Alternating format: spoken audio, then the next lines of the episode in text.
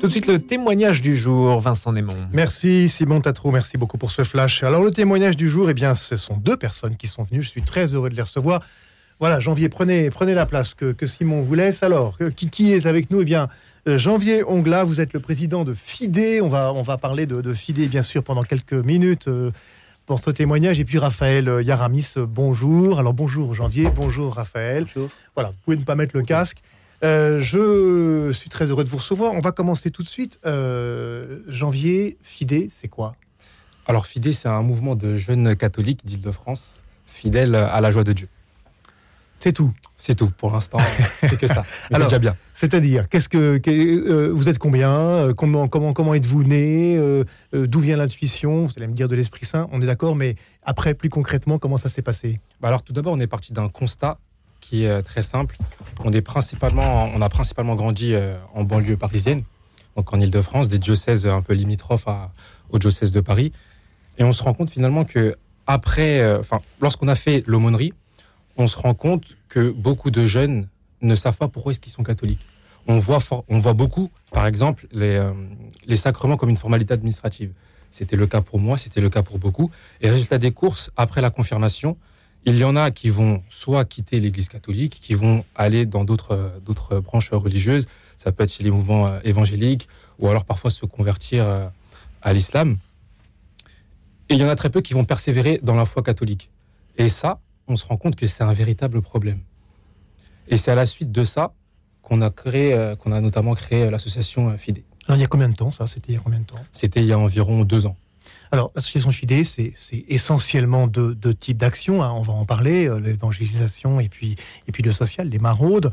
Euh, euh, Raphaël Yaramis, alors on peut dire aux auditeurs, on était la semaine dernière ensemble en Terre Sainte, je crois qu'on peut l'avouer.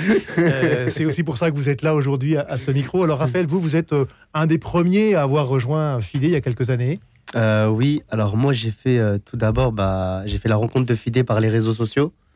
Euh, j'ai vu qu'ils proposaient euh, des activités, euh, notamment des actions, de, des missions de charité.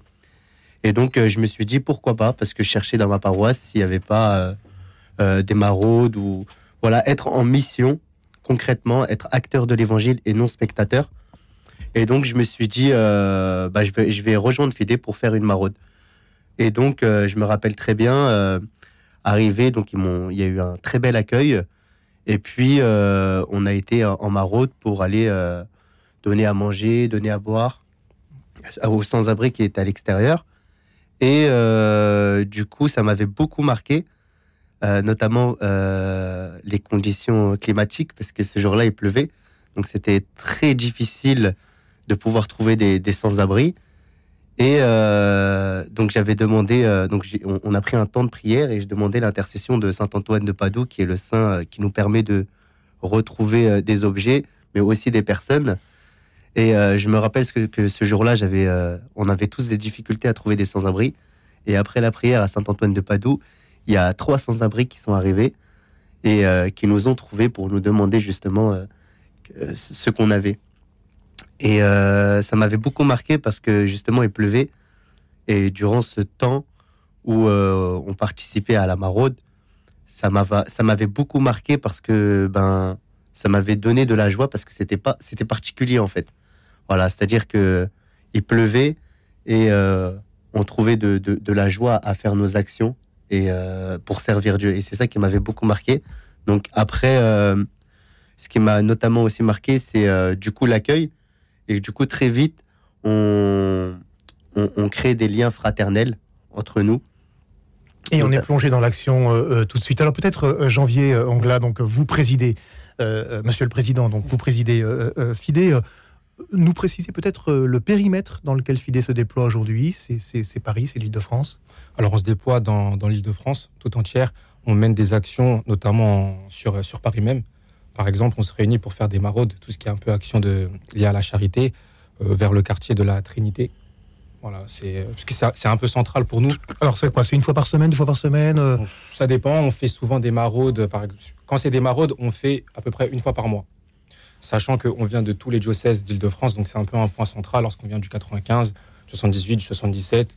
du 92, bref, et tous les autres, euh, tous les autres départements. Et on est situé dans, le, dans, le, dans la paroisse du 20e arrondissement avec euh, l'abbé Simon Chouinard. Et donc notre parrain de l'association, c'est euh, l'acteur et comédien Mehdi Diadi. Voilà, on les salue tous les deux parce que ce sont deux figures importantes pour l'Église euh, catholique. Alors peut-être revenir sur un, un point que vous avez évoqué, euh, Janvier Anglas, c'est la, c'est l'origine des personnes qui vont jouer. D'abord, ce sont des jeunes, hein, euh, donc nos auditeurs qui sont jeunes peuvent vous retrouver, mais euh, bon, il faut leur dire, vous, vous êtes quand même très très jeune. hein, Raphaël, vous me disiez, euh, j'étais jeune.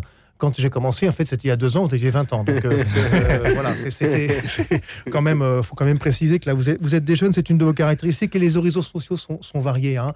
Donc, euh, c'est- vraiment une des caractéristiques de FIDE, c'est que finalement, welcome on board à tout le monde. hein. Oui, c'est vraiment ça.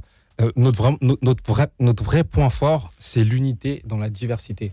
Là, comme vous pouvez le constater, moi, je suis issu d'une culture africaine. Raphaël est issu d'une culture orientale.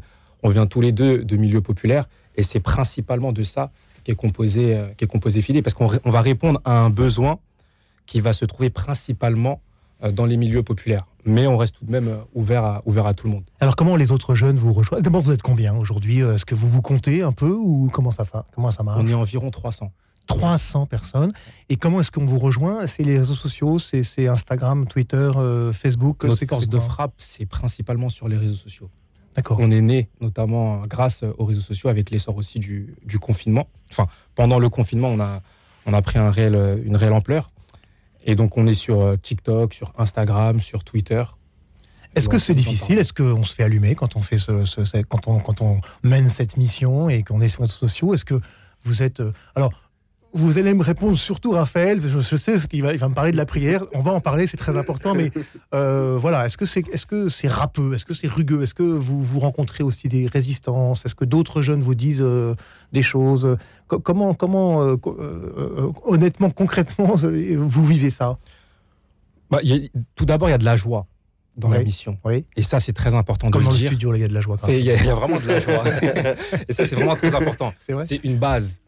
Et après ça, oui, bah, lorsqu'il y, a y a du blé, il y a aussi de l'ivraie. Et l'ivraie, ça va être les critiques qu'on peut, qu'on va pouvoir subir. On, on, a parfois des remarques assez euh, liées sur le, caractère euh, des origines. Donc, on, va subir aussi un peu de, de racisme, de, des choses de ce type.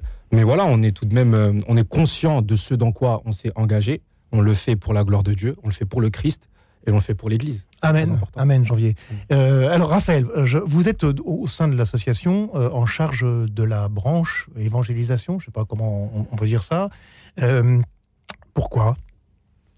Pourquoi? Bah, Tout d'abord parce que c'est un appel du Christ à tous et, euh, et que euh, bah, je voulais participer à être en action de, de l'évangile et euh, bah, du coup euh, répondre à cet appel que le Christ nous invite à tous d'aller évangéliser et de faire des disciples dans toutes les nations. Alors, Euh, euh, Raphaël, vous êtes, euh, vous êtes de quelle origine? Vous pouvez, vous pouvez nous le dire Parce que tout à l'heure, je vais vous demander quelque chose de particulier à au micro. Vous vous, vous, vous, doutez quoi Peut-être nous dire d'où vous venez, Raphaël. Alors moi, je suis euh, chaldéen, donc c'est le même origine que Abraham, qu'on retrouve dans l'Ancien Testament. Et du coup, ma langue d'origine, c'est l'araméen, donc la langue de Jésus. Et puis, on vient principalement d'Irak ou de Turquie. Et puis, on, on est venu s'installer en France et dans d'autres pays à cause des persécutions. Et donc, euh, aujourd'hui, on est surpeuplé dans, dans l'île de France. Alors, revenons à l'évangélisation.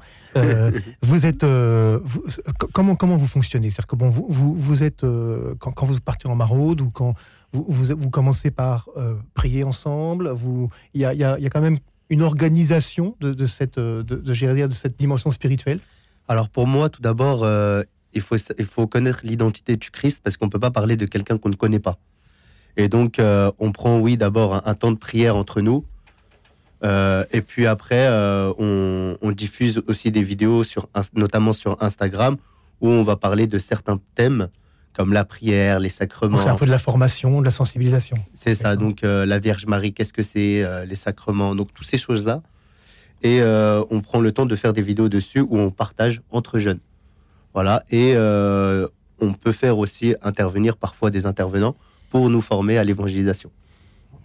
Et donc, euh, euh, racontez peut-être à nos auditeurs ce que vous m'avez raconté la semaine dernière sur cette, euh, ce phénomène qui s'est passé, euh, une explosion sur, sur les réseaux sociaux, d'une réunion, euh, d'un rassemblement. Je ne sais pas si c'est Janvier ou Raphaël qui veulent raconter ça. euh, On était il y a- avec. C'était quoi, il y a trois semaines Non, il y a, il y a un mois à peu Oui, près, hein, c'est ça? C'était à peu près ouais, quelques, quelques semaines. On était à, on était à Bruxelles avec la, la jeunesse franciscaine, donc, euh, qu'on salue. Et on a vécu vraiment un temps, un temps formidable, vraiment une, rencontre avec, euh, avec l'Esprit Saint. D'ailleurs, c'est très bien de parler de l'Esprit Saint parce que on a l'impression que c'est c'est parfois le grand oublié aujourd'hui euh, dans l'Église et c'est lui qui nous envoie en mission. Et sans l'Esprit Saint, il n'y a pas de mission. Donc c'est pour ça qu'on a parfois du mal en France à être missionnaire. C'est parce qu'il nous manque parfois l'Esprit Saint. Petite parenthèse. Ça Et- c'est dit. Au moins, c'est dit. et, euh, et tout simplement, on avait partagé euh, une vidéo d'un bon temps fraternel qu'on avait, euh, avait vécu. C'était un temps dans la louange, mais vraiment, on ressentait vraiment la, puissance, la puissance de Dieu. Et on a partagé ça sur les réseaux et il y a une vague, une vague de, de- catholiques et d'autres parfois qui étaient mécontents. Qui étaient mécontents. Et bon, après, ça peut se comprendre. Lorsqu'on voit ça de l'extérieur, on peut se dire, mais c'est des fous. Mais euh, Oui, oui, ça c'est sûr, vous êtes un peu des fous, mais euh, à la limite, il en faut des fous de il en faut, il en faut. Voilà. C'est- parfois des fous qui changent le monde. Voilà. Et donc Et donc, euh, bah, par la suite, on a, on a retiré, euh, on a retiré la vidéo. Alors non pas parce que, les- les- les- les- non pas parce qu'il y avait de la contestation, mais c'était plutôt par rapport à un droit, un droit, droit d'image. Il y avait des personnes qui ne voulaient pas forcément. mais, s'afficher mais, mais alors, mais surtout, c'est une vidéo qui a fait euh, un million de vues. oui, oui, oui, Donc, totalement. pas que des mécontents. Non, pas que des mécontents. Pas que des mécontents. Au contraire, il y a beaucoup de personnes qui étaient, euh, qui étaient assez stupéfaits de voir comment est-ce que des catholiques aussi pouvaient témoigner de leur joie. Parce qu'on a tendance à croire aujourd'hui que le catholique, c'est uniquement la personne qui va prier dans l'oraison, dans le calme, dans le silence. Mais il y a deux pans dans notre foi. Aujourd'hui, on va souvent dissocier, de manière assez, assez très simple pour que les auditeurs puissent comprendre, soit le catholique traditionnaliste ou soit le catholique charismatique.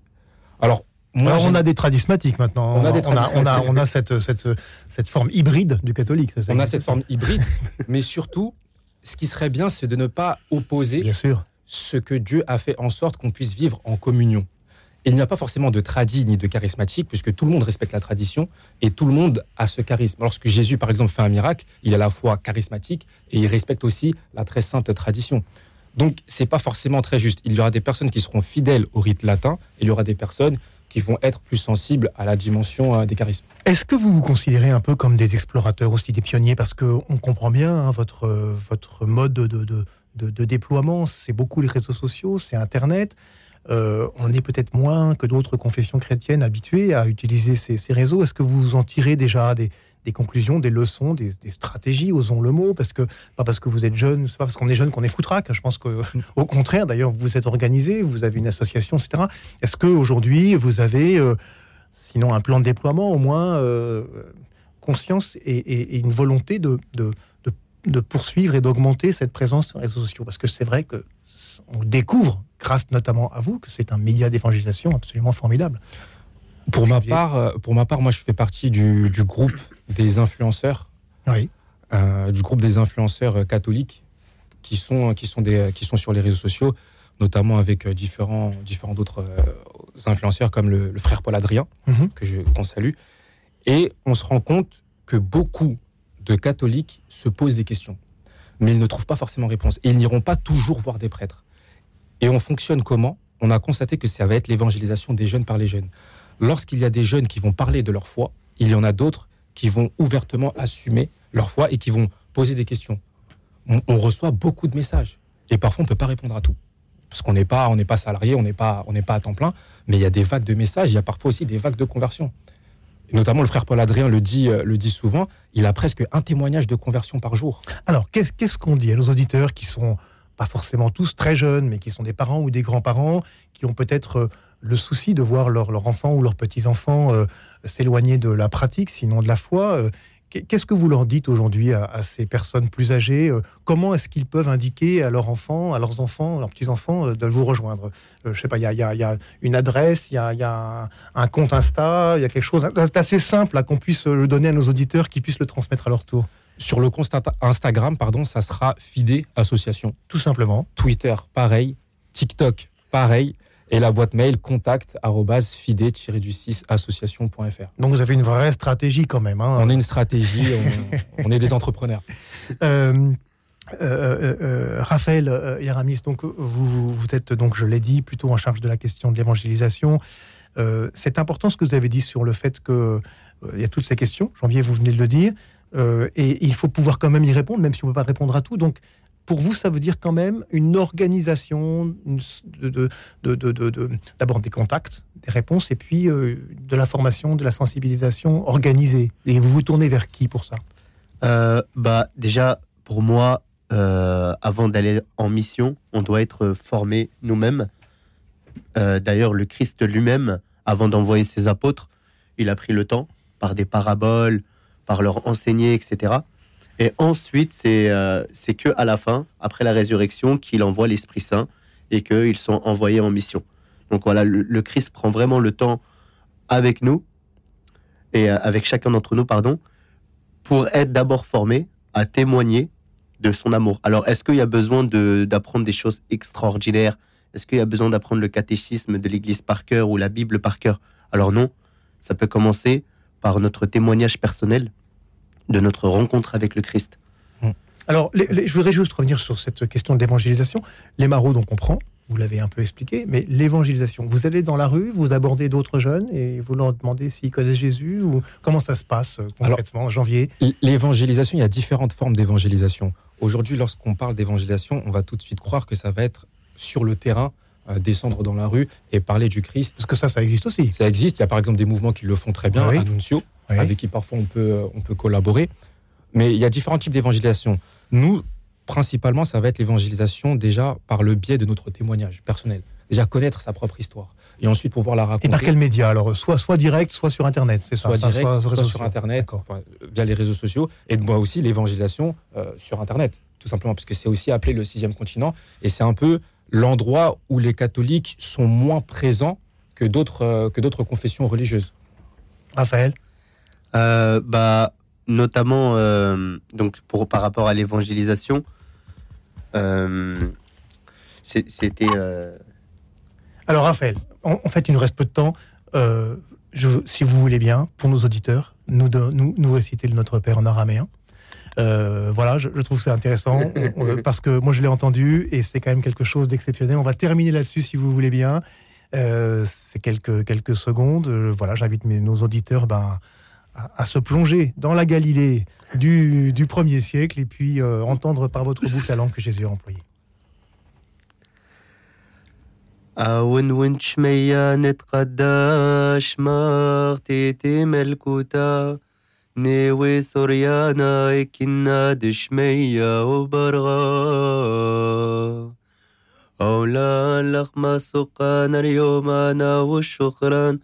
خوبي وقتا لكنا دا بخنان شواغم خياوي لا ترى نسيونا إلا من سامن بيشا من تور جيلا خيم الكوتا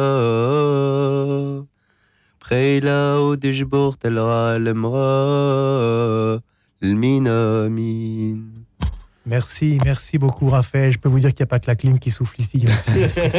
merci beaucoup euh, Janvier Ongla, président de FIDE. Merci Raphaël aussi, membre de FIDE d'être venu. J'espère que vous pourrez revenir pour témoigner et que nos auditeurs ont vraiment apprécié ce moment précieux. Merci beaucoup. Merci.